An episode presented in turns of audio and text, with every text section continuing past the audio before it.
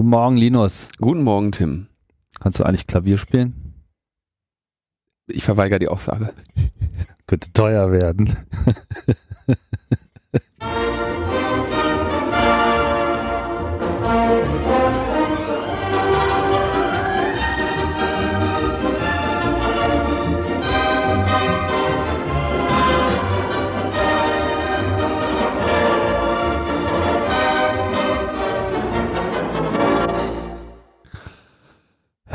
so vorstelle, man muss so als armer Straßenmusikant da sich seine Brötchen verdienen, könnte schwierig werden. Ne? Aber dazu kommen wir dann später, oder? Dazu kommen wir später. Ich, Ja. muss erst noch zwei Sachen loswerden. ja. Wir sind So. ja, also ich bin ein bisschen müde heute, ein bisschen, komm, komm nur langsam hinterher. Tim, ich, genau, und ich nutze die Gunst der Stunde, um äh, meinen ähm, äh, Republika-Vortrag noch einmal zu bewerben. Ah ja, mach mal. Ähm, Hatten wir letztes Mal noch nicht getan. du hast mich abgebrochen. Ich wollte den bewerben. Du hast gesagt, wir sollen bitte beim Thema bleiben. Ja, das war wichtig. ja, du, äh, das war ja in der letzten Folge ja ohnehin wichtig, dass wir beim Thema bleiben. Die ist aber äh, trotzdem äh, gut angekommen. Ich dachte ja, wir wären etwas wirr, aber ähm, der der Flatter, das Flatterometer ähm, Ah, das habe ich noch gar nicht überprüft. äh, bei der letzten Sendung ist, ist zufrieden. Verstehe. Wir, äh, genau, mein Vortrag heißt äh, die Trolldrossel Erkenntnisse der empirischen Trollforschung, wobei der Name Trolldrossel erst äh, nachher dazu kam. Ja. In Anlehnung an äh, die Drossel habe ich also auch ein kleines Konzept entwickelt, Trolldrossel. wie man das mit Trollen machen kann. habe ich, äh, habe ich verlinkt und äh, ist ein äh, Vortrag, der, also der, ich bekomme, wir bekommen, wir bekommen da gutes Feedback für. Den habe ich ja gehalten zusammen mit Michael Kreil Ja. und äh, dem guten R. Lehmann. Mhm. Und äh, ich merke auf, merke auf dem Twitter und so und auf dem Up.net, dass die Leute den mögen. Und ich möchte, dass den noch mehr Leute mögen. Deswegen gibt's eine Aufzeichnung. Du hast ja auch selber aufgezeichnet, ne? Ja, ich habe, äh, kann ja auch kurz erzählen, ich äh, war ähm, auf, auf Stage 6, wo es keine Aufzeichnungsmöglichkeit gab. Aber ich habe an einer der PA-Boxen einen 3-Pol XLR entdeckt und dann ein Kabel äh, da reingestepft und äh, selber aufgezeichnet. Das ist echt ein guter Tipp. Das wusste ich, das war mir selber auch noch nicht so bewusst, dass diese ganzen Aktivboxen, die Ja. normalerweise auf Konferenzen rumstehen, halt so ein Daisy-Chain-Verfahren haben und man da eigentlich immer auch einen XLR-Ausgang hat, wo ein normales Line-Signal bei rausfällt. Genau. Und da kann man sich halt ranstöpseln, so. Ich habe erst einen so zehn Sekunden auf das Mischpult geblickt und geguckt, ob ich da jetzt irgendwie, was ich da alles rausziehen, umstöpseln und anders löten muss. Ja. Und habe dann gedacht, ach, weißt du, das gibt nur Ärger. und dann habe ich halt, äh, Ja, ja, Man hängt auch im Zweifelsfall einfach am falschen Port. genau, und dann hängst du wieder falsch und mal irgendeinen Scheiß. Und dann habe ich, äh, äh, gibt's bei im, im Mac-Präsentationsprogramm Keynote die Möglichkeit, und das äh, gibt's bei PowerPoint auch, die Möglichkeit aufzuzeichnen, also das ähm, So Das wie Ding man die Slides geklickt hat, dass Genau. das dann quasi als Video rausgerendert wird. Und der hat dann jetzt, äh, ich hätte ja jetzt auch noch das, das Audio-Interface wieder an den Computer stopfen können, aber äh, ich habe die Aufzeichnung dann über das normale MacBook-Mikrofon gemacht. Ich wollte ja einfach nur, dass der, dass ich das Klickverhalten habe und das konnte man dann am Ende rausrennen als ein HD-Video, Ja. die Folien und dann habe ich die andere, die schöne, gute, äh, saubere Tonspur drunter gelegt, einmal durch den Auphonic geworfen und äh, super. Ja, da ärgere ich mich jetzt ehrlich gesagt, warum ich das nicht auch gemacht habe. Also warum mache ich nicht einfach selber mal von meinem Slide-Verhalten allein schon zu Selbstüberprüfungszwecken, aber natürlich auch um so eine Audio-Slide-Only-Geschichte, ohne jetzt immer guckt mir auf die Fresse Videos äh, machen zu müssen oder eine Alternative dazu zu haben Ja. zumindest. Wer ältere, äh, ältere macOS-Versionen hat, kann auch ein Programm nutzen mit dem Namen Profcast. Mhm. Ähm, das habe ich früher an der Uni öfter genutzt.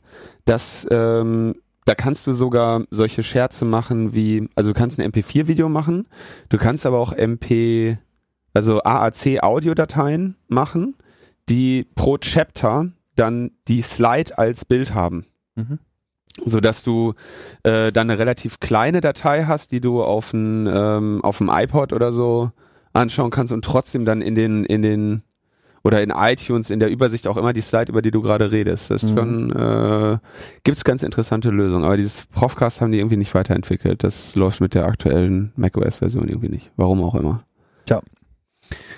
Genau, das auf jeden Fall ähm, so für für nebenbei äh, einfach mal äh, noch den Vortrag mit aufzeichnen, eine ganz, ganz gangbare Lösung. Wie gesagt, wer fünf Minuten länger investiert und dessen und die Boxen nicht so, so weit weg von seinem eigenen Rechner stehen hat, kann dann auch direkt das, das als Interface wieder in den eigenen Rechner geben und sich den, den einen Hast du denn auch Schritt sparen. äh, schöne Views äh, schon erzeugt hier?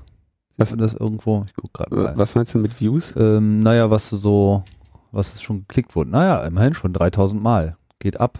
Ja, für irgendwie Mittwochmorgen, Stage 6, äh, halbe Stunde, ähm, war das, glaube ich, ganz, ganz äh, gut. Ist auf jeden Fall ganz amtlich, ja. Bist, äh, aber du bist noch nicht sozusagen im offiziellen Republika-Kanal. Nee, ich muss das ja selber ne? machen. Der, ähm, der Michael hat ja noch irgendwie dann alles zusammengescraped und ähm, hat, glaube ich, das, was der in, inoffiziell ist ja immer besser und Michael hat jetzt quasi die Selbstaufzeichnung auch noch direkt mit da reingekratzt. Also es gibt irgendwie auf GitHub oder so, müssen wir auch gleich nochmal verlinken von Michael irgendwie so eine Mhm. Sammlung. So viel dazu. Und ähm, zwei Tage nach der Republika ereilte mich dann, äh, ereilte mich dann das Böse, äh, mich eilten die Unholde und äh, haben mein mein Auto aufgebrochen. Ich habe einen VW-Bus, mit dem ich dann noch ein bisschen Urlaub machen wollte. Und ähm, der wurde also an einer etwas äh, nicht so überwachten Stelle geparkt, damit wir einen Waldspaziergang machen könnten, konnten. Und als wir zurückkamen, ähm, hatte der eine Seitenscheibe weniger und ähm, es fehlte eine Tasche, ähm, in der sich so ein paar Sachen befanden von mir, darunter mein Laptop. Oh, war ja. Ja, ich habe jetzt ähm, erstmal kein MacBook mehr. Aber in deinem Fall datentechnisch wahrscheinlich kein Problem. Ich vermute Vollverschlüsselung und äh, Vollverschlüsselung, mehrfach Ja. ähm, EFI-Log. Ich mache da auch nochmal irgendwie einen Blogbeitrag, wie man also sorgenfrei sich die den Rechner klauen lässt und äh, in dem in dem in dem in dem wohligen Genuss schwebt, dass auf jeden Fall die Daten ähm, Ja. weder äh, einsehbar noch verloren sind und ähm, zweitens äh, ähm, noch die Genugtuung hat, ähm, dass jetzt, sagen wir mal, jemand, der jetzt nicht wirklich genau weiß, was er tut, äh, diesen Rechner noch nicht mal mehr benutzen kann, weil ich nämlich äh, mit einem EFI-Log dafür gesorgt habe, dass ähm, dieser Rechner von nichts anderem bootet als der SSD, die da reingelötet ist. oh, Alles jetzt natürlich, Fancy äh, Schmancy, das lässt sich auch nicht mehr, also lässt sich schon irgendwie theoretisch wie gesagt, führen, aber also das lässt sich rückführen. Ähm, der Aufwand ist äh, dann aber, denke ich, relativ hoch und ein Aufwand, den Leute, die im Wald rumrennen und Autoscheiben einschlagen, äh, im Zweifelsfall nicht äh, zu leisten in der Mhm. Lage sind. hm, Ähm, genau, also EFI-Log, MacBook einmal in den äh, mit Apfel R in den äh, Recovery-Modus booten und dann kann man das EFI-Log setzen und dann setzt es quasi, das gibt es quasi ein Passwort, was gefragt wird, wenn man von irgendeiner anderen, also wenn man irgendetwas anderes machen möchte als von der äh, Ah. von der von dem Datenträger booten. Und das heißt, da ist jetzt eine, eine verschlüsselte eingelötete SSD und das MacBook weigert sich von irgendwas anderem zu booten, auch nicht von der Recovery-Partition. es sei denn, es gibt Passwort, aber das Passwort hast du wahrscheinlich nicht, Passwort habe ich nicht auf nicht das unten MacBook. dran geklebt. Nee. Und ähm, ja, ich wünsche den Dieben also viel Spaß mit diesem Türkeil, den sie jetzt da haben. viel mehr äh, Ja, nee, aber das geht schon ganz gut mit so einem MacBook Pro, ne? ähm, äh, das ist ein R. Ach so, War ja, ein, ja. Ach, Ja. das ist ja praktisch. Ja, dann ist ja ne? ist also richtig guter Türkeil. Ähm, Da gibt's ja nochmal einen Flatterknopf extra heute, wa? Genau, ich habe, äh, also ich äh, bin ja nicht so, äh, ich finde diese Crowdfunded mir einen Rechner-Aktionen eigentlich immer ein bisschen bedenklich, vor allem bei Personen, die äh, die finanziellen Mittel haben, sich einen neuen Rechner zu kaufen und ihn noch dazu durch eigene Dummheit verloren haben. Äh, zu diesen Personen zähle auch ich. Ähm, das heißt, ich werde mir ähm, dann einen neuen Rechner irgendwie kaufen müssen. Ich habe jetzt erstmal so ein altes Ersatzgerät. Aber wer mich in den Zeiten des, des Schmerzes, den, das verursacht natürlich Schmerzen, diese Ausgaben, allein schon das Auto zu reparieren und so. Und meine schöne Tasche, meine Tasche war so neu. Die, das ist eigentlich das Ärgerlichste, die Tasche. Ja. Äh, weil die war so teuer, die kaufe ich mir nicht nochmal. Ähm, wer mich, ähm, also wer mich da jetzt unterstützen möchte, dafür habe ich nochmal auch ein, dann einen Link in den Shownotes, dass man mich direkt flattern kann. Ist das so eine, so eine ganz tolle Tasche, irgendwas? Also Das war eine, eine schöne Radkuriertasche, die ich mir erst vor kurzem gekauft habe. Ah.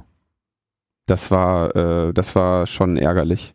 Ansonsten waren da noch, weiß ich nicht, Klamotten und so. In, in, also das Doofe ist halt auch, wie gesagt, die Typen, die das jetzt da irgendwie eingeschmissen haben, ähm, die haben da jetzt nichts. Also da ist nichts dabei, was, also außer der Tasche Ja. Ist dann nichts, was sie verwenden können. Aber du weißt, dass jetzt alle wissen wollen, was das für eine Tasche war, ne? Wir schmeißen das dann auch noch mit in die Show Notes. Das war, ähm, ich google das schnell, der, der Marke Doc 11, eine äh, Kreuzberger, Hamburger äh, Gruppierung, die irgendwie coole, Hm. äh, coole Taschen machen. Verstehe. Wobei ich es irgendwie jetzt nicht finde. Also ich finde jetzt erstmal gerade irgendwas anderes. Äh, Doc 11, Kurier, Taschen. Das machen wir dann nachher. Jetzt Doc muss ich 11 Urban Containers, doc11bags.com, ja, da meine schöne Tasche haben sie mir geklaut. Wer die sieht, äh, jeder, jeder, der mit so einer Tasche rumläuft. sofort aufs Maul. ja, mein schöner VW-Bus. Naja, okay. Also, äh, genau, wer mir da, wer mir da ein bisschen Unterstützung zukommen lassen möchte in diesen harten Zeiten, der kann das gerne tun, aber ich weise ausdrücklich darauf hin, dass ich ähm, grundsätzlich erstmal in der Lage bin, das selber zu bezahlen. Gut. Soll ich auch noch was erzählen? Äh, Ach, weißt du, Tim, ja, du kannst auch noch was sagen. Ich weiß nicht. Nee, erzähl mal was. Ob dich das interessiert? Weiß ich ja nicht, was du erzählen willst. Naja, du hast jetzt von deinem Vortrag erzählt. Ja, dein Vortrag. Genau. Tim hat einen Vortrag gehalten. Ja, große Überraschung. Ähm, wahrscheinlich den meisten auch schon bekannt, aber um der Vollständigkeit halber wollte ich das auch nochmal kurz erwähnen. Ich habe Gott sei Dank noch ein paar Views mehr als du. Hm. Ja, das brauche ich so für meinen inneren Stolz. Wie viel hast du? Wahrscheinlich ungefähr das Dreifache. Nein.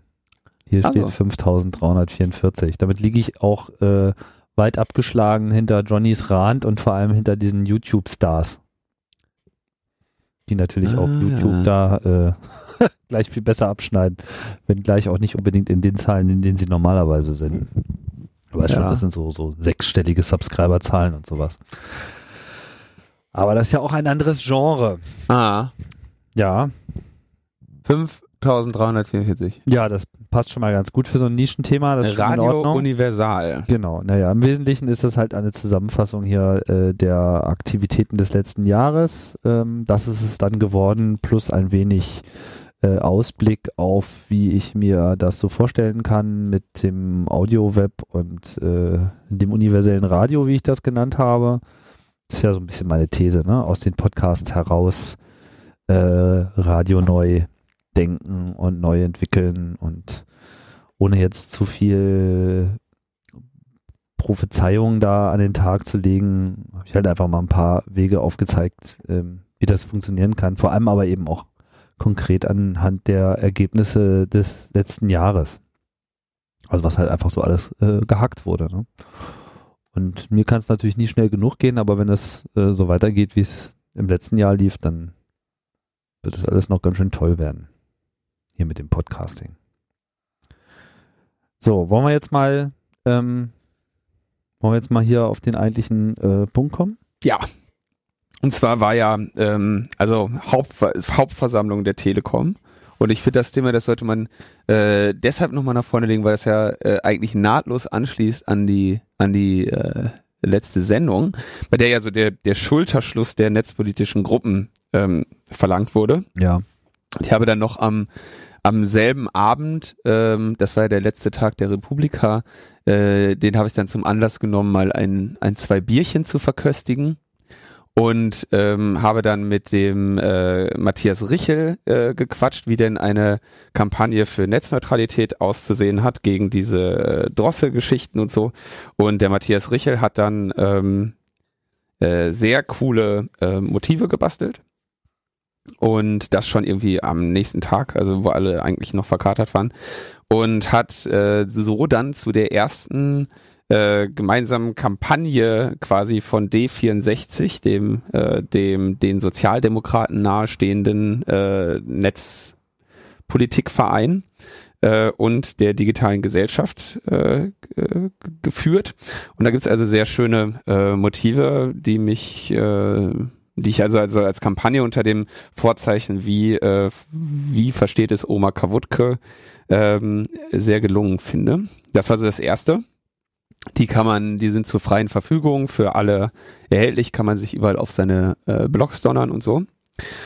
Und dann gab es äh, noch, hat sich eigentlich am gleichen Tag dann herauskristallisiert über Telefonate und Biere bei der Republika ähm, eine gemeinsame Aktion von CCC und äh, Digitale Gesellschaft, die dann nämlich bei der Hauptversammlung der Telekom stattgefunden hat.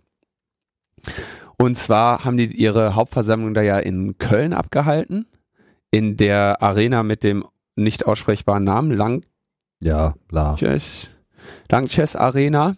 Und ähm, die hat ein Parkhaus und an diesem Parkhaus ist dann so ein großes äh, Werbedisplay, äh, auf dem dann stand Willkommen zur Hauptversammlung. Und über diesem Werbedisplay hing dann ein äh, knapp 15 mal 5 Meter großes Transparent von CCC, Digitale Gesellschaft, äh, wo da irgendwie drauf steht, so keine Drosselung rettet das Netz. Ähm, und das fand ich auch sehr schön. Ja, Das, Hinweis äh, auf die echtes Netzkampagne von der digitalen Gesellschaft. Genau. Und natürlich hier den passenden Logos Club und DG. Auch das hat mich äh, sehr gefreut. Ähm, das äh, war eine, also das so endlich mal irgendwie so, wie es mir gefällt. So schön irgendwie Guerillamäßig da oben auf dem Dach klettern und ein 30 Kilo wiegt so ein Ding. Naja, Weil das irgendwie aus. das ist riesig. Ne? Das ist, das ist ein größeres Teil, ja. Also es passt erstmal jetzt so nicht in eine Wohnung. Ähm, das finde ich eine finde ich eine coole Sache. Hat natürlich auch ähm, durchaus viel Geld gekostet. Da waren einige äh, Schweißtropfen auf diversen Stirnen, ähm, was die Bezahlung von diesem Teil angeht. Was äh, muss man denn da so investieren in so ein Plakat? Hast du da mal eine Größenordnung? Mm, Also sagen wir mal, das Ding hat so, wie das dann jetzt da hing, ungefähr zwei Blatt gekostet. Zwei was? 2000 Ja. Hat dieser Spaß ungefähr gekostet. Mhm. Ähm, oder? Moment. Ah. Ja, knapp, knapp um die 2000. Ähm, da ist jetzt natürlich noch nicht drin, dass äh, irgendwie ähm, äh, da Exklusive Installation sozusagen. exklusive Installation und ähm, vermutlich hätte man das natürlich, wenn man das jetzt nicht genau eine Woche vorher irgendwie angeleiert hätte, alles nochmal irgendwie sehr, weiß ich, wahrscheinlich 20, 30 Prozent, 40 Prozent billiger hinkriegen können. Klar, immer. Aber ähm, das ist ja auch ähm, Es ist, wie es ist, aber ich meine, die Medienwirkung, die das äh, erzielt hat, die äh, ist das Geld allemal wert. genau. Und ähm, natürlich bei der Stelle dann der Hinweis, ähm, digitale Gesellschaft kann man gerne Geld spenden, dem CCC auch. ähm, Im Moment haben wir dann beim, beim Finanzvergleich festgestellt, dass digitale Gesellschaft das Geld noch ein bisschen nötiger hätte als Ja, der geringfügig, CCC. ja. geringfügig. ähm, aber auch der CCC hat da natürlich den sogar den äh, minimal größeren Anteil äh, dieser Kosten getragen. Und ähm, ja, auch das irgendwie eine Sache, was ich halt cool finde, ne? Irgendwie auf dem auf dem Republika Pausenhof so ungefähr äh, ein bisschen die Handys geschwungen, bisschen rumüberlegt und ähm, ich weiß jetzt nicht genau wie, nenn jetzt mal, keine Ahnung, kann man sich ja denken, dass das irgendwie höhere Leute des CCCs waren, die da irgendwie ihr okay gegeben haben. Ich will da jetzt die direkten Namen wahrscheinlich nicht unbedingt nennen, weil ich nicht genau weiß, ob die das wollen. Ja, ich schätze mal, dass äh, wenn es da um Geld gegangen ist, dann äh, dürfte da auch einfach der Vorstand involviert gewesen sein. Das sind ja die Momente, wo so ein Vorstand dann auch mal aktiv Der wird. Vorstand musste auf jeden Fall auch zustimmen. Traditionell äh, ist ja, sagen wir mal, der Club nicht unbedingt vorstandsgeführt, sondern der Vorstand ist da eher ein rechtliches äh, Notwendikum, was äh, immer dann aktiv wird, wenn es eben offiziell wird. Ne? Aber alles, was sich sozusagen äh, informell lösen lässt, das wird auch informell gelöst und das finde ich auch gut so. Genau, also die, die Arbeit hier eindeutig größtenteils vom CCC in Köln Mhm. verrichtet und äh, dafür auch nochmal sehr großes Lob. Was ist denn jetzt auf der Hauptversammlung eigentlich selbst passiert? Haben da eigentlich dann tatsächlich Leute gesprochen, die Also es gab dann irgendwie auch ähm, dort vor Ort bei der bei der ähm, Hauptversammlung Gespr ähm, die an, äh, also die, Moment, ich suche das mal ganz kurz raus. Also da kam das Thema natürlich auch zur Sprache. Ja. Entscheidend war äh, allerdings auch, dass die, also der, der, der größere Teil spielte sich dann außen ab. Also die Aktion, zu der ja äh, Konstanze und ich äh, aufgerufen haben, ähm, seine äh, seine Rede, sein Stimmrecht da irgendwie an äh, CCC und digitale Gesellschaft ähm, zu vermachen. Das haben auch viele Leute gemacht. Das waren dann auch Leute drin von uns. Ja. Aber äh, man konnte da so kurzfristig nicht äh, großartig äh, die Bühne betreten, da natürlich so eine Hauptversammlung äh, sich also die sind ja einfach geprobt da drin, sich gegen unliebsame Störenfriede äh, zur Wehr zu setzen. Und die haben natürlich für ihre Hauptversammlung entsprechende Tagesordnungen und so, die verhindern, dass da irgendwelche äh, unliebsamen äh, Wortbeiträge an äh, entscheidenden Stellen äh, gemacht werden. Ne? Das ist ja hauptsächlich eine eine äh, Selbstbeweihräucherung, so eine Hauptversammlung und die wissen ja, dass dann da irgendwelche kritischen Aktionäre und und Leute, die irgendwie mit ihren Telekom-Aktien sich verzockt haben, wie der Uli Hoeneß oder so, dann da irgendwie auftreten und irgendwie, ähm, wenn man Pech hat, nackt über die, über die Bühne flitzen. Ach, Uli so. Hoeneß wollte auch reden. So ist, nee, Uli, Uli Hoeneß hat, äh, aber es gab irgendwie, Hat eingesehen, dass es besser ist zu schweigen. Also von unserem Mann vor Ort wird berichtet, äh, auch ohne eigene Wortmeldung war Drosselkom das Thema der Hauptversammlung. Der Mhm. Kern Netzneutralität wurde wenig erfasst. Es ging immer fast ausschließlich um die Bremse und die Darstellung von Obermann, äh, dass es René Obermann, dem äh, CEO, dass es weiterhin echte Flatrates geben würde und damit ja die Diskussion bitte zu Ende sei. Also es gab es gab Thema so gab äh, dann aber auch Wortbeiträge, die irgendwie so Schützenhilfe waren. Das heißt, die haben natürlich dafür gesorgt, dass dann irgendwie ähm, dass sich Leute meldeten und dann irgendwie so den die PR äh, einfach nochmal vorgelesen haben pro Mhm. dieser Drosselpläne. Pläne. Also das hat die, das hat in jeder Form diese ähm, diese Hauptversammlung natürlich dominiert. Ja. Ähm, Ich meine mich auch erinnern zu können, ich habe bloß keine Quelle parat, aber das äh, fiel irgendwo so, dass die Telekom, also in irgendeinem Artikel fiel das an der Seite, dass sie, dass sie jetzt wohl meinen, dass eben die eigentliche Flatrate, also der unbegrenzte Zugang dann wiederum durch Zuzahlung von 10 oder 20 Euro äh, im Monat zu erzielen sei. Das jetzt mal als Mhm. ganz äh, unabgesicherte Information. Aber das ist ja am Ende nicht unbedingt das eigentliche Problem, sondern das eigentliche Problem ist ja, dass die Drossel, die dann eben für die meisten Leute gilt, quasi der Vorwand ist, um äh, Diensteanbietern Ja. einen bevorzugten Zugang zu verkaufen und damit eben diese zwei Klassen äh, System zu etablieren. Und ich denke, da muss die Diskussion auch nochmal äh, mehr hingeführt werden auf diesen Aspekt.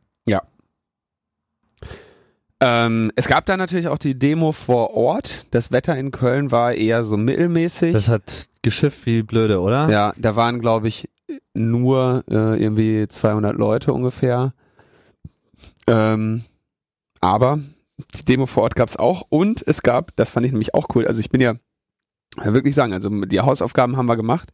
Ähm, die Online-Demo, ja, von äh, realisiert von äh, ähm, Sebastian Vollenhals von Open Data City, der das äh, nach einer, nach einem Denk an, nach einer, was weiß ich, Anstoßfrage, Bitte von ähm, digitale Gesellschaft dann gebastelt hat, beziehungsweise in dem Fall dann Hilf minus Telekom, nee.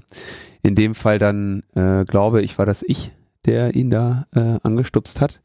Ähm, und zwar ist das also die Online-Demo nicht im Sinne einer äh, einer äh, so schönen äh, DDoS-Attacke, sondern eine äh, eine modifizierte Seite, wo dann unten über der Telekom-Seite ein, eine Gruppe Menschen ist, die ähm, die demonstriert Also ein, ein Overlay über die normale Webseite. Genau. Hm. Und man kann äh, dann auf Empör dich klicken und da äh, einen Spruch reinschreiben, der dann auch auf den Transparenten dieser kleinen Männchen äh, äh, dann steht. Sehr hübsch. Ähm, genau, realisiert von Open Data City, Sebastian Vollenhals, auch da eine echt coole Sache. Ja, ganz modern hier mit äh, Up.NET Share Button und so. Ja, der, der Junge kann das. Der ist,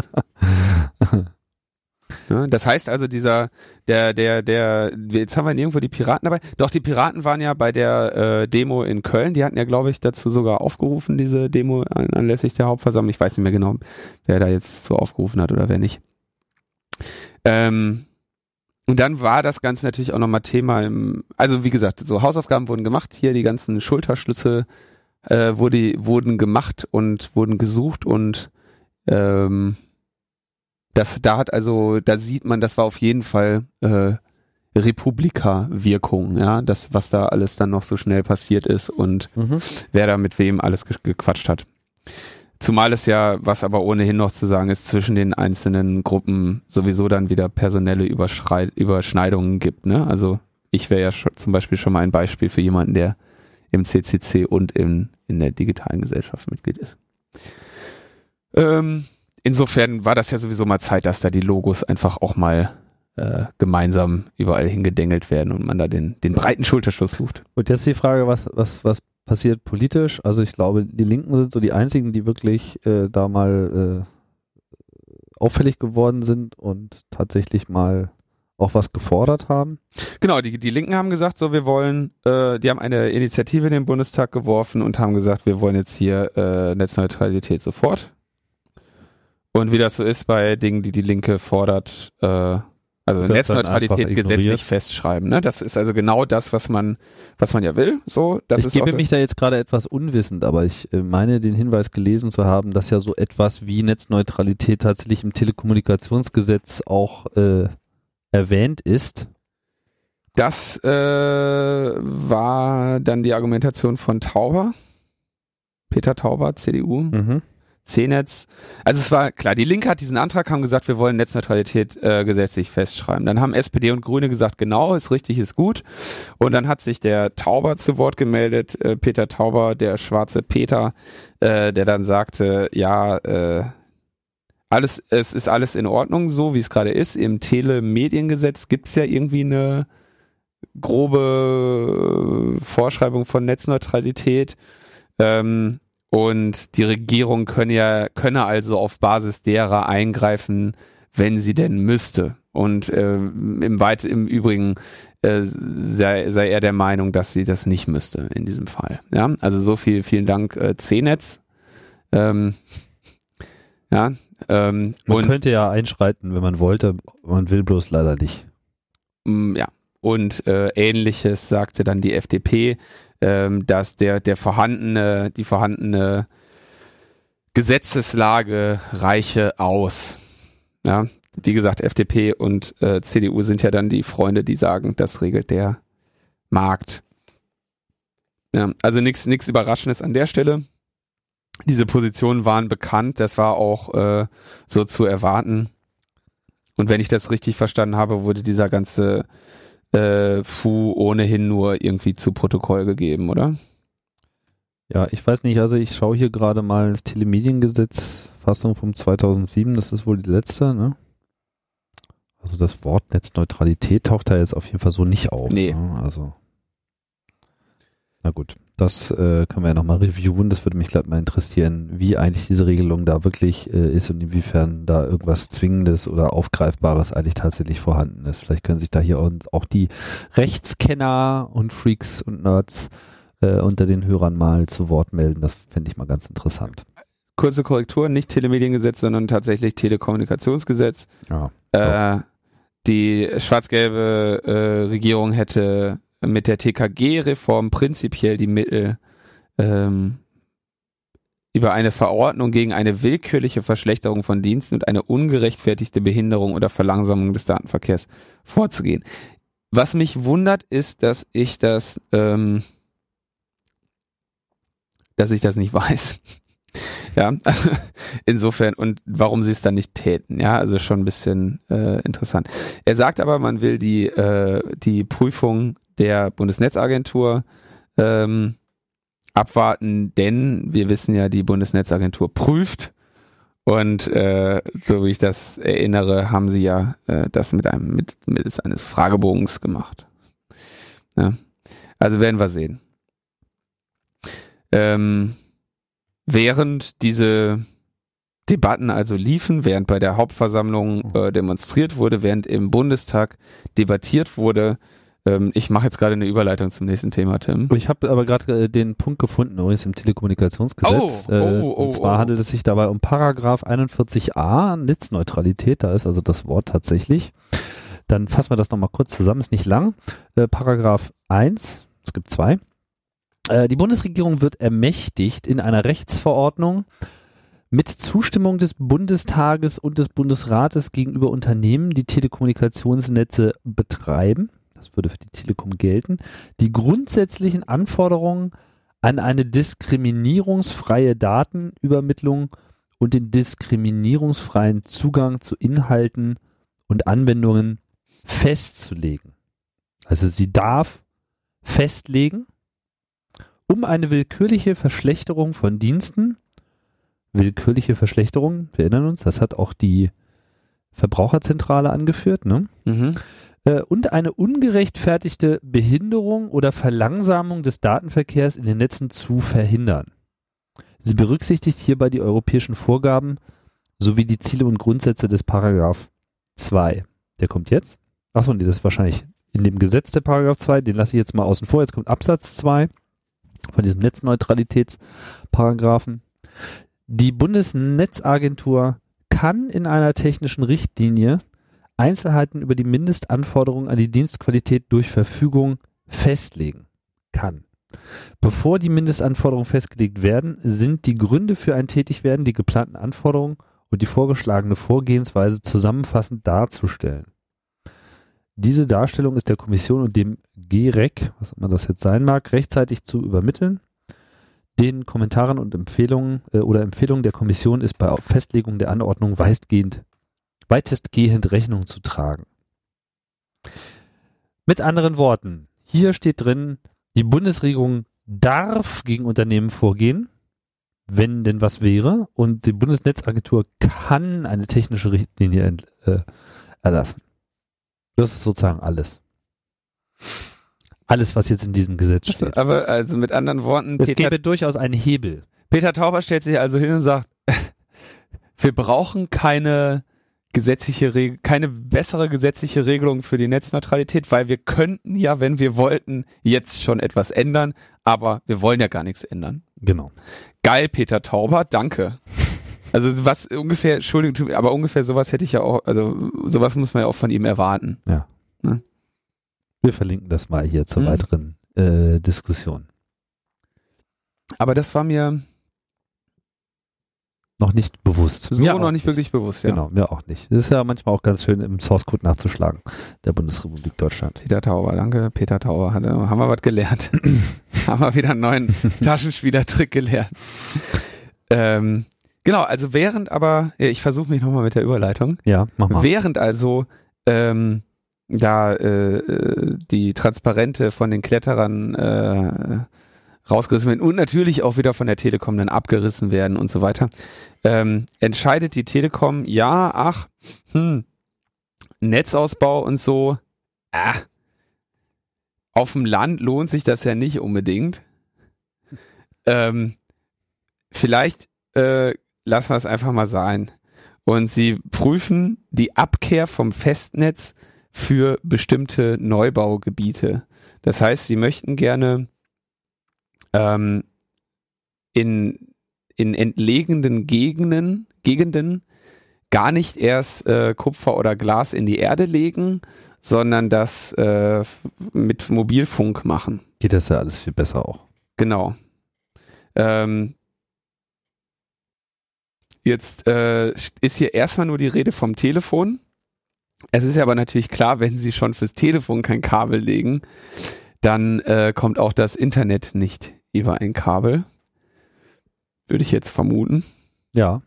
Und ähm, Das heißt, dass wenn du DSL haben willst, dass du dann erstmal die Anschlussgebühr bezahlen musst, also die Erschließungsgebühr. Wenn du die nicht sowieso schon, nee, die mal als Bauherr, also wenn du jetzt selber baust und Siedlungen und so weiter, dann musst du die wahrscheinlich eh entrichten. Also müsstest du. Ne, 400, 500 Euro sind das in der Regel, um überhaupt erstmal ein Kabel ans Haus zu bekommen. Als Mieter ist das ja was anderes, ne? Also war der Eigentümer des Gebäudes der, oder Bauherr wenn das gerade noch gebaut wird, muss ja sich dann überhaupt erstmal mit der Telekom. Also da werden ja ohnehin Gelder für bezahlt. Auch wenn die sicherlich nicht die ganzen Kosten decken, das weiß mhm. ich nicht, keine mhm. Ahnung, das wäre nochmal eine andere interessante Diskussion. Aber jetzt äh, ist Ihnen das eh alles viel zu lästig und man könnte doch gleich äh, machen. Dieses bezieht sich hier im Wesentlichen, das muss man nochmal genau sagen, auf Telefon. Also hier geht es um das, was eben auch wirklich vom Staat garantiert wird. Mhm. Nämlich jeder muss Telefonanschluss bekommen, selbst äh, Tante Erna in den Alpen. Und so war das ja bisher immer. Ja, und jetzt meint man halt, ach wieso hier Mobilfunk reicht ja auch. Könnte man sogar glatt, also kann ich sogar nachvollziehen. Ja, also ich meine, wenn es jetzt wirklich, wenn das eben die Garantie ist, und das ist nämlich die Garantie, dann kann man damit halt auch telefonieren. Jetzt kann man lange darüber diskutieren, ob Mobilfunk zuverlässiger ist äh, als äh, kabelgebundenes Telefon und ob denn diese Zuverlässigkeit auch ausreicht, um diesen Anspruch zu erfüllen.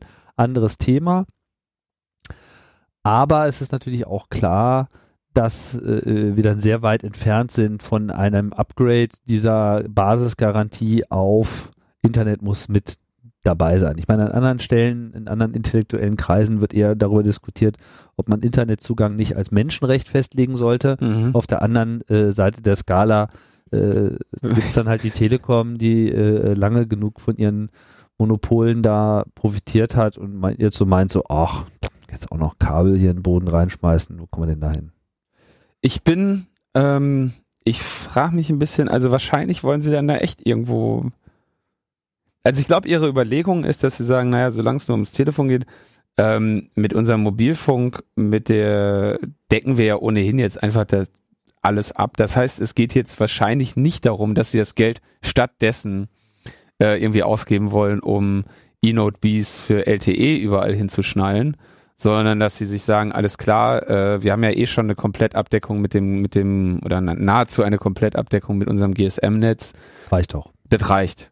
Zack. Also auch hier geht's nicht um irgendwie darum, die Welt in, in die, die Telekom in die Zukunft der, der, der vierte Generationsnetzwerke zu bringen, sondern vermutlich einfach die Tätigkeit im Wesentlichen einzustellen. Tätigkeit sagen, einzustellen. Was wollt ihr denn hier? Es gibt auch Mobilfunk, wir machen euch gerne da so einen Home-Tarif, wie das äh, Vodafone ja äh, eins schon mal vorexerziert hat. Ich weiß gar nicht, ob das mhm. überhaupt noch aktuell ist. Gibt es das eigentlich noch? Diese, diese, wie hieß denn das? Genion, äh, ne? Genion Home oder Ach Genion ja, überhaupt? Das, ja, ja, so dass in deinem, in deinem äh, Umfeld quasi, also in deiner Zelle, kannst du halt zu einem Festnetztarif heutzutage dann halt eher nahezu kostenlos mhm, stimmt, ja, telefonieren und wenn du halt ein bisschen weiter weg bist, dann zahlst du eben normal Mobilfunk. Ist ja auch durchaus mhm. convenient, hat auch alles was für sich, ja, kannst irgendwie brauchst auch kein Deckt-Handy äh, mehr. Irgendwie hast halt Ken einfach immer dein Telefon dabei. Kenne ich übrigens aus Südafrika. Aber ähm, eine Telefonanlage im Haus hast du damit halt auch noch nicht, ne? Also so ein Verteilungs. Nö, nö, nö, brauchst du ja auch nicht, bist ja auf dem Land. Wobei, das kann man auch mit einer Fritzbox im Übrigen lösen, das Problem. Könnte man vieles machen, ja. Könnte also bin man. ich mal sehr gespannt, was sie da. Kenne ich aber übrigens, also so, äh, was sie, wovon sie da reden, ist auch, sie wollen dir dann halt kein Mobiltelefon geben, sondern halt irgendwie eine ähm, ja eine Fritzbox äh, mit einem mit einem 3G-Modem dran oder oder 2G oder 4G oder eingebaut und ähm, damit hast du dann, also sie wollen dir trotzdem dein Feeling weitergeben. Also das, das Gerät, was du zu Hause stehen hast, da kannst du dann trotzdem, hast trotzdem noch eine TAE-Dose. Ne? Ist nur, dass kein Kabel zum Haus geht, sondern irgendwie oben an deinen an deinen Kamin halt eine kleine äh, Antenne gedengelt wird oder so. Ne? Also mhm. da müssen wir mal überlegen. Aber ich kenne ja auch aus Südafrika, das hatte ich damals auch irgendwo verblockt, in, in Lesotho, da hatten die so schöne ähm, Telefone, also es waren wirklich so richtige Hinstelltelefone, die aber mit einer SIM-Karte funktionierten. Mhm. Ähm, damit haben Leute, die haben sie auf, äh, äh auf Pappkartons gestellt an der Straße und damit quasi Telefonzellen betrieben. Da konntest du telefonieren, weil die noch nicht so eine Abdeckung hatten. Und äh, in Südafrika ist das, oder in, in diesen Teilen Südafrikas ist das auch so, dass die da gar nicht mehr Kupfer legen, sondern tatsächlich sich diese Länder, die noch nie überhaupt Telefonnetze haben, hatten, äh, mit, mit GSM-Türmen äh, erschließen. Ja. Ähm, das heißt also, ja, südafrikanische Verhältnisse dann auch bald in Deutschland. Genau. Dank Telekom. Schön wird's, wie gesagt, wenn, wenn, wenn dann die Leute auch noch sagen, wir wollen Internet, denn dann haben sie nicht nur ihre Drossel sondern garantiert eine Mobilfunk in taugliche Drossel und 75 Gig kriegst du mit Sicherheit nicht. Ja, kommen wir zu der Sache mit dem Klavier. Ja. Das ist schon wirklich hardcore, da muss man wirklich ein bisschen schlucken. Ne? ähm, also da gibt es so Leute, die wollen der Öffentlichkeit was Gutes tun und wollen schieben da irgendwie Klaviere in die Öffentlichkeit, wo dann Leute Musik drauf spielen dürfen. Also man stellt ein Musikinstrument auf die Straße und äh, ja, im Rahmen von vorauseilendem Gehorsam ist dann da auch schon, bitte? Moment, muss man kurz dazu sagen, das ist eine, eine Kunstaktion, die seit Jahren läuft, ah. die in 35 Städten weltweit schon durchgeführt wurde. Ja. Das, äh, da habe ich schon vor. Also Play Me, I'm Yours. Play Me, das? I'm Yours äh, geht auf äh, den britischen Künstler Luke Jerem zurück, äh, der das Projekt irgendwann mal gegründet hat und das kannst du dir irgendwie auf so einer Weltkarte angucken, wo die, äh, äh, wo die das überall schon gemacht haben. Ne? Mhm. Und ähm, da steht dann ein Klavier, weiß ich nicht, im Park oder so. Ja. Und da auf dem Klavier steht drauf, spiel mich, ich bin deins und jeder darf damit spielen. Und man hofft dann eben, die werden dann auch, sind dann bunt angemalt oder so, ne? Und ähm, ja. Und jeder darf dann da hingehen und äh, spielen, egal ob er es kann oder nicht. Sicherlich in der Hoffnung und Erwartung, dass es noch Leute gibt, die Klavier spielen können und es dann eben auch tun. Ja, soweit, so gut. Und äh, man fragt sich ja, äh, was hat das Thema eigentlich bei Logbuch Netzpolitik äh, zu suchen? Äh, Klaviere im Park ist doch alles prima, die Kinder spielen, alle sind glücklich, die Vöglein zwitschern, alles wird gut. Aber nee. Weil da gibt's ja dann noch die GEMA, die äh, dann mal wieder mit ihrer tollen GEMA-Vermutung äh, da auf den Plan geht. Und soweit ich weiß, gab's hier, deswegen meinte ich vorhin schon vorauseilender Gehorsam, also es wurde schon sozusagen auch schon erfragt bei der GEMA, wie es denn sei, damit.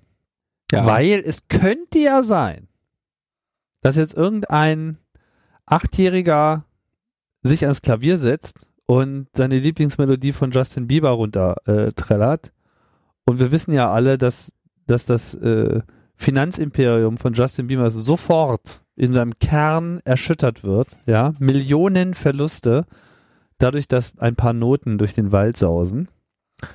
Und da muss natürlich eingeschritten werden. Gut, dass wir die GEMA haben. Gut, dass wir die GEMA haben. Also ja. Also wäre das Projekt jetzt hier in diesem Fall in München.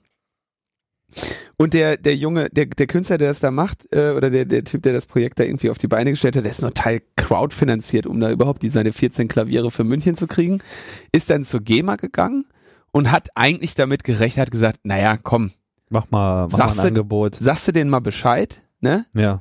Ähm, dann bist man fein raus. Dann äh, wissen, fühlen die sich wenigstens irgendwie ernst genommen und sind nachher nicht beleidigt. Und äh, er ging, hatte gehofft, dass die, ähm, dass die GEMA wie bei Straßenmusikern äh, dann darauf verzichten würde. Ähm, da gibt es nämlich einen Schiedsspruch der GEMA für, für Straßenmusiker, wo sie sagen, die GEMA wird ohne Anerkennung einer Rechtspflicht für Musikaufführungen von Straßenmusikanten keine Aufführungstantiemen beanspruchen. Das heißt, sie haben, sie sagen, also ohne wir Anerkennung machen das wahrscheinlich Recht, nicht. Wir ja. machen das wahrscheinlich nicht. Wir, wir, wir, wir sollten wahrscheinlich und dürfen, aber im, als Zeichen unserer Großzügigkeit. Unseres Goodwills. Ja, weil wir so verzichten wir darauf. Mhm.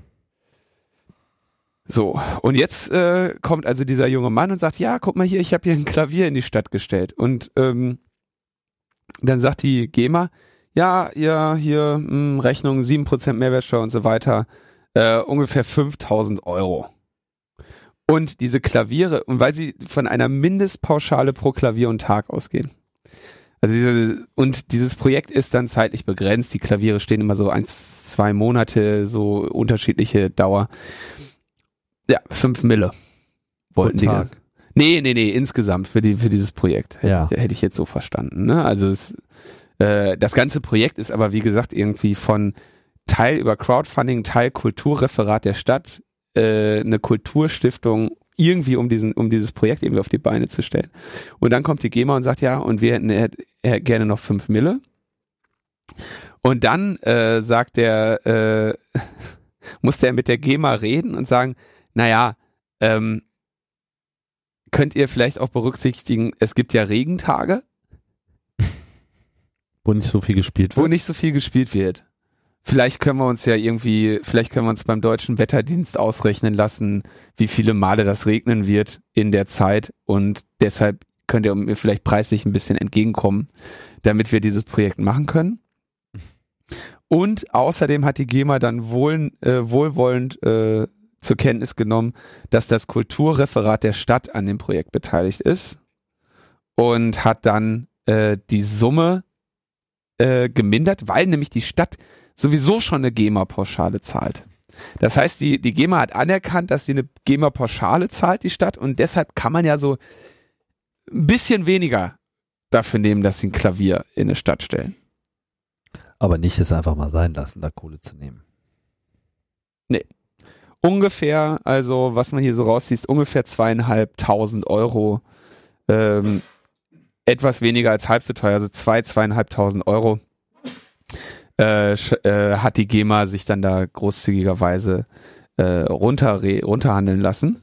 Und äh, ja, Was soll man dazu noch sagen? Also, ja, das ist einfach mal nur wieder ein schönes Beispiel, dass hier einfach das System nicht funktioniert. Und ich hoffe äh, inständig, dass wir da bald eine Alternative an Stand, äh, am Start haben, damit einfach auch dieser Automatismus wegfällt und dass es da eben auch die Möglichkeit gibt, mit anderen äh, Einigungen zu erzielen.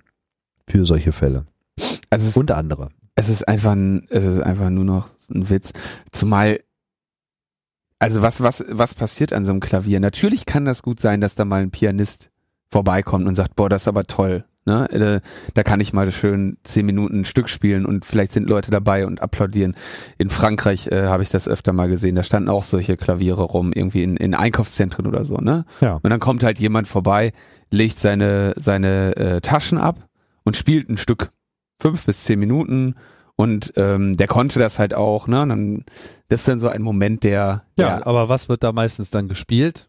Klassische, Klassische Musik, die Musik uralt ist, ja. Chopin, tralala, da muss keinem mehr irgendwas vergütet werden. Das ist alles durch. Der Typ ist so lange tot, dass sogar die Copyright-Industrie da äh, es nicht geschafft hat, das so lange rauszuzögern. Ja. Und äh, da das in dem Moment ja auch keine Aufführung einer Aufnahme ist, werden da auch keine Rechte von irgendwelchen äh, Künstlern und Interpreten äh, verletzt, sondern es ist eine reine Kompositionsnummer, ja. Und davon auszugehen, dass wenn jetzt so ein Klavier da im öffentlichen Raum steht und wenn man sich an dieses Klavier stürzt, dass er den ganzen Tag äh, äh, Nena und Dieter Bohlen gespielt wird. Ich meine, geht's noch? Das ist einfach, das ist einfach weltfremd. Es ist, äh, also ich meine, äh, ich glaube, man kann sich auf diese, also man kann sich doch wirklich, also da, da braucht man nicht mehr darauf hinzuweisen, dass das weltfremd ist. Das ist einfach nur noch, ähm, Ja. nur noch asozial und auch wahrscheinlich bewusst. Ein Klavier, ein Klavier. GEMA, wir danken dir. So weiter. Wir hatten es ähm, auch in der letzten Sendung kurz erwähnt, dass es ja jetzt eine Verfassungsschwer, Ver, Eine Verfassungsbeschwerde äh, gegen gegen die, Na? gegen die B-Standsdaten Auskunft gibt. ja, logopädische Experimente mit Logbuch Netzpolitik.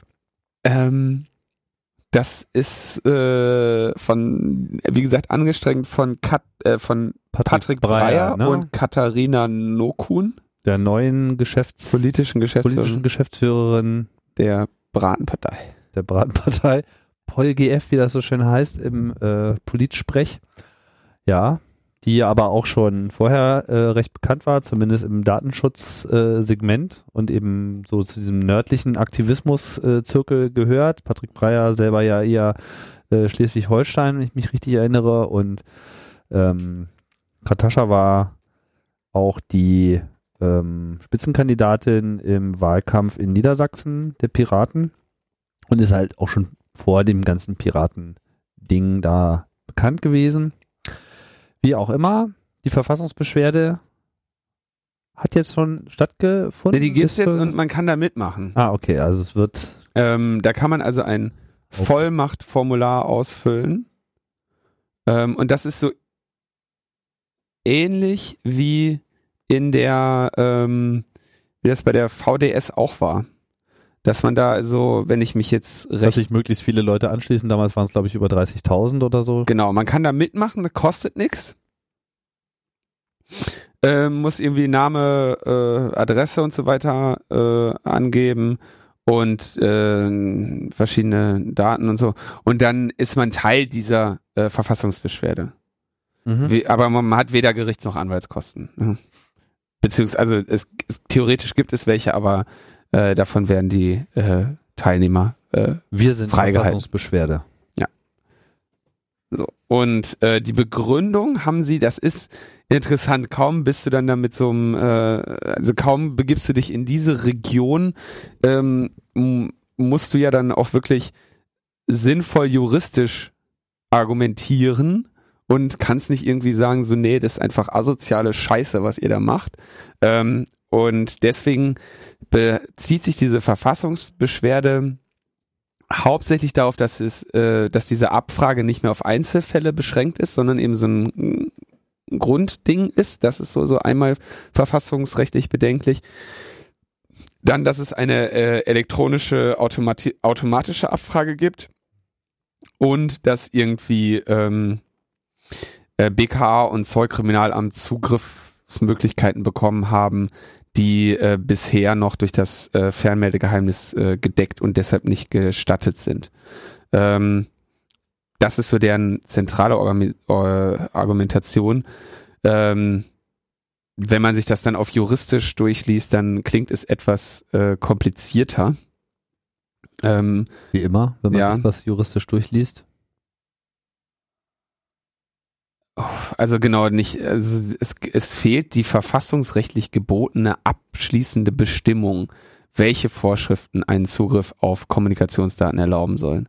Also in welchem, äh, im Rahmen welcher äh, Vorschriften dürfen sie da überhaupt drauf zugreifen und welcher Probleme. Dann, ähm, dass es eigentlich Vorgaben gibt, sowas auf Poliz irgendwie zu beschränken, äh, auf bestimmte Straftaten. Also, Entschuldigung, ich kann das, glaube ich, jetzt nicht alles äh, im Detail ähm, nochmal wiedergeben, weil es relativ komplizierte Sätze sind. Aber ähm, es, man sieht, also sie haben sich äh, sehr klare Gedanken darüber gemacht, gegen welche ähm, gegen welche Gesetze und verfassungsrechtlichen Grundlagen man damit äh, mit dieser Bestandsdatenauskunft verstößt. Und ja, ich denke, dass das für jeden und jede von uns sinnvoll ist, sich daran zu beschweren und dass wir da hoffentlich, Daran zu beteiligen, Äh, Beschwerde. habe ich gesagt, ich, Logopädische Experimente Ich mit komm damit jetzt nicht- Hochnetzpolitik. Ja, es ist auch, dabei bist du müde. ja, ja, ich wundere mich auch. Ja, Nachhaltig. Aber ist okay. also mach da mit, draufklicken, irgendwie Name angeben und gib ihm. Und dann hoffen wir, dass wir das irgendwie genauso rocken wie die äh, Vorratsdatenspeicherung. Genau. So, aus der Abteilung Überwachung äh, leicht gemacht gibt's äh, eine schöne Feststellung von Heise Security, die ähm, mal so ein paar Tests gemacht haben. Ich weiß nicht mehr ganz genau, wie. Nee, es wu- wurde über einen Leser äh, gemeldet und dann haben sie es auch selber überprüft. Da wurden innerhalb von Skype-Chats URLs hin und her geworfen. In dem Fall halt wahrscheinlich eher so interne Test-Server, die, ich unterstelle das jetzt mal, eben mal schnell aufgesetzt wurden und dann ne, versucht man da den, äh, das alles so ein wenig zum Laufen zu bringen. Man klickt da so gegenseitig ein wenig auf dem Webserver rum und schaut sich dann vielleicht auch mal die Logfiles an. Und da das nun mal eben so eine Webseite ist, die noch nicht so lange existiert, ist es natürlich sehr unwahrscheinlich, dass innerhalb eines bestimmten Zeitraums, also irgendwann kommt natürlich so ein vorbei. Adressscanner äh, vorbei und guckt mal, ah, da läuft ein Webserver und da klickt man mal drauf rum, das ist äh, klar. Nur in dem Fall war es eben so, dass äh, relativ schnell, ich glaube innerhalb eines Tages, äh, Webrequests auf diesen Webserver, der, dessen Adresse eben nur intern über so eine Skype-Verbindung mitgeteilt worden ist, äh, aus einem Netz von Microsoft kam. Microsoft, muss man dazu sagen, wer es noch nicht mitbekommen hat, ist der Eigentümer von Skype. Die haben dieses für viel, viel, viel Geld gekauft. Und äh, offensichtlich ist es so, dass hier der Chatverkehr aktiv mitgelesen wird und nicht nur das, dass sogar URLs, die da hin und her gereicht werden, dann, tja, benutzt werden. Warum das so ist, das ist zum aktuellen Zeitpunkt unklar. unklar. Ja, man könnte jetzt Ihnen mal so zugute halten, dass es natürlich sowas ist wie, ja, wir wollen hier gucken, Phishing-Links und so weiter. Nur private Chats, äh, hallo, geht's noch? Interessanterweise, also sie haben es natürlich dann noch ein bisschen vereinfacht, also einfach ähm, so, nimmst halt einfach eine, eine lange Zufallszeichenkette und wirfst die in deinen Chat und um halt wirklich absolut die Wahrscheinlichkeit zu minimieren, dass irgendwo da noch ein Zufall mit drin, dass es, dass es irgendwie durch Zufall passiert, dass, dass, dass Redmond da vorbeikommt. Das war immer so innerhalb von einigen Stunden. Interessanterweise macht dieser Server äh, aus Redmond nur so ein Head-Request. Also er macht nicht, also er sagt nicht get, so gib mir den kompletten Dokumenteninhalt, sondern er sagt, äh, er möchte nur den. Gibt's das wirklich? Genau, existiert das und dann kriegt man ähm, sowas, mit sowas kann man halt zum Beispiel überprüfen, ob der, ob man, ob die Datei noch die gleiche ist, die man gecached hat oder so. Also als äh, als Browser da, ähm, zur Minimierung von. Ähm, Genau. Das heißt, die gucken nicht in die Inhalte, übernehmen aber selbst bei HTTPS äh, dann, wenn man in einem GET-Request irgendwie, also sowas wie Fragezeichen User gleich äh, und Passwort gleich äh, schickt, dann übernehmen sie das. Also theoretisch klauen sie mit die äh, die Login-Daten. Also äh, was mich jetzt mal interessiert hätte, weil ich meine, klar, wenn du so eine URL hast, wo Login-Daten in der URL sind, Ja. dann äh, ist das ja selbstverständlich, also was heißt selbstverständlich, also wenn man da drauf zugreift, dann greift man natürlich dann auch darauf zu. Die Frage ist, äh, das sehe ich nämlich in diesem Artikel nicht, ob sie auch URLs, wo explizit Username und Passwort in der URL waren, also in der URL-Schreibweise. User Doppelpunkt Passwort at Domain und dann slash tralala. Ah, solche. Ja, Ah, also wenn okay. äh, richtige HTTP-Authentication äh, Mhm. verwendet worden wäre, ob sie äh, explizit eben auch die nehmen, um ihren Head-Request durchzuführen. Hätte ich nochmal ganz interessant gefunden, lässt sich jetzt leider nicht mehr überprüfen, weil nach der Berichterstattung von Heise verschwand das dann nach einem Tag wieder. Genau. Es wurde aber, ähm, sie haben, Heise hat sich dann bei Skype gemeldet und sie zeigten dann, Skype äh, verwies auf seine Datenschutzrichtlinien, in denen steht, Skype nutzt gegebenenfalls innerhalb von Sofortnachrichten und SMS automatisiertes Scannen zur Bestimmung von A, vermutlichem Spam und oder B, URLs, die bereits als Spam, Betrugs- oder Phishing-Links identifiziert wurden. Ähm, mit dem Head-Request kannst du das aber eigentlich dann wiederum nicht rausfinden. Also ist so ein bisschen unklar, wenn sie sich nicht den Content tatsächlich anschauen, was das überhaupt soll. Ja, auch HTTPS greifen sie ja drauf zu, was jetzt auch nicht unbedingt so verbreitet ist für Spam. Also, positiv könnte man sagen, sie haben da irgendwie so ein ähm, Checking-System, was nur das gute TM tun möchte und äh, ihnen ist da so eine ähm, Dusseligkeit unterlaufen, dass eben auch URLs, die in Chats hin und her gehen, da automatisch mit reingeraten. Ganz auf Ja. magische Art und Weise, ja. Äh, wenn man es mal ein bisschen böse formuliert, äh, kann man auch sagen, hallo, was habt ihr überhaupt in einem privaten Chat zu suchen? Ja. Was es auf jeden Fall sehr schön zeigt, ist, wer der Meinung ist, dass eine Skype-Kommunikation verschlüsselt wäre, im Sinne von Ende zu Ende verschlüsselt, ja, könnt ihr vergessen. Das ist einfach nicht so. Ja. Und es ist auch so, dass hier aktiv mitgelesen wird.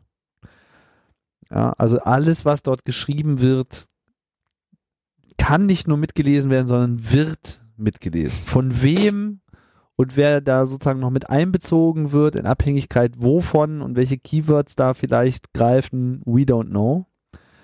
Ähm, aber wer auch nur so halbwegs sensitives De äh, Zeug äh, hin und her schicken möchte, bitte nimmt, auf, nimmt was anderes. OTR. Ja, auch keine ideale Lösung. Was, was spricht gegen OTR?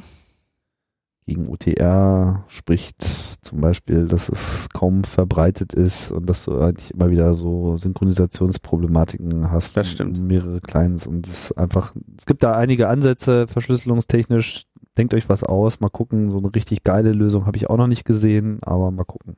Also gibt ja gibt viele Möglichkeiten. Ähm, irgendwie OTR ist eine, ist in gängige Clients auf, also auf den, den gängigen Java-Client für macOS auf jeden Fall mit drin. Ähm, bei Adium für Pidgin, äh, also die Linux-Version, äh, muss man sich das, glaube ich, im gängigen Debian und Ubuntus nochmal extra installieren. Ähm, ich würde einfach sagen. Oder GPG. Chattet einfach nichts Sensitives. Bang. Sprecht GPG. Nein, ihr müsst immer alles verschlüsseln. Immer alles Ende zu Ende verschlüsseln. Da, da halte ich es mit äh, Julio Sanchez. Ja, aber es ist halt einfach nicht realisierbar heutzutage, ohne weiteres. Ja, aber man müsste es und sollte es vielleicht tun, aber es ist halt nicht zumutbar derzeit. Es ist einfach schwierig, ja. Da, auf deinem Computer kannst du da was installieren. Was machst du dann auf deinem iOS-Device? Ja, das ist äh, einfach nicht. Ja, so aber das ist, das, das finden, das würde ich ja nicht als Status quo akzeptieren wollen. Die Scheiße ist doch eigentlich, dass es, dass es, natürlich geht das ohne Probleme. Natürlich kannst du alles Ende zu Ende verschlüsseln. Du kannst E-Mails Ende zu Ende verschlüsseln, du kannst deine Kurznachrichten Ende zu Ende verschlüsseln. Aber in keiner scheiß Software ist das einfach mal mit dabei. Genau. Du musst immer Problem. irgendein Plugin haben. Und das kann doch inzwischen echt kein Zufall mehr sein. Tja. Also die Aussage, keine Software stimmt nicht so ganz. Es gibt welche, die behaupten das zumindest. Äh, ich kann jetzt keine Liste nennen, aber. Ja, wie gesagt, Adium hat es mit drin. Ähm, ja, gut, aber bestimmte auch Mail-Clients haben dann inzwischen S-MIME alle mit drin. Das hat sich auch so als Standard durchgesetzt.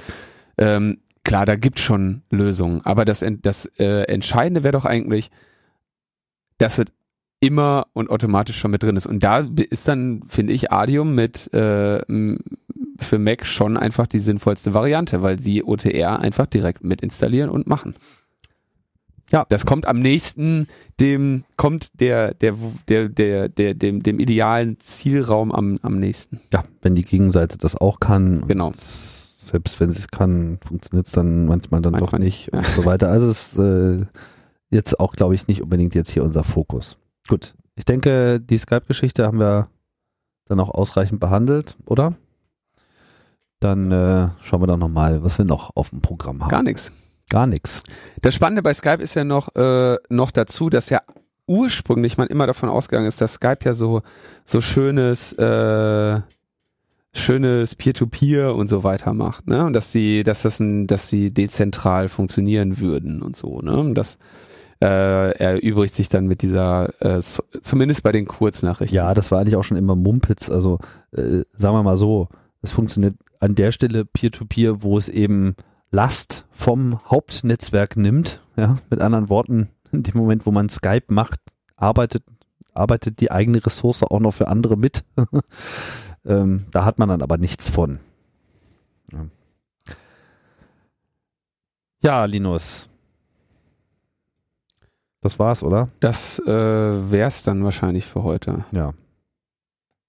Demnächst dann äh, wieder auch mal Gäste, heute mal ohne.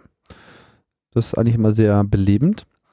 Ähm, haben wir sonst noch irgendwas zu verkünden? Mir fällt jetzt eigentlich nichts mehr ein. Wir haben uns ja im Intro eigentlich schon leer geschossen. Ja, ich denke auch. Gut, dann war's das. Ihr seid entlassen. Bis zum nächsten Mal. Ciao, ciao. Tschüss. Und bitte herein. Guten Tag. Was ist denn das? Das ist ein Klavier. Ein Geschenk von Bertha aus Panislawski. Schau mal, Opa, das schöne Klavier. Ein Klavier, ein Klavier. Mutter, wir danken dir.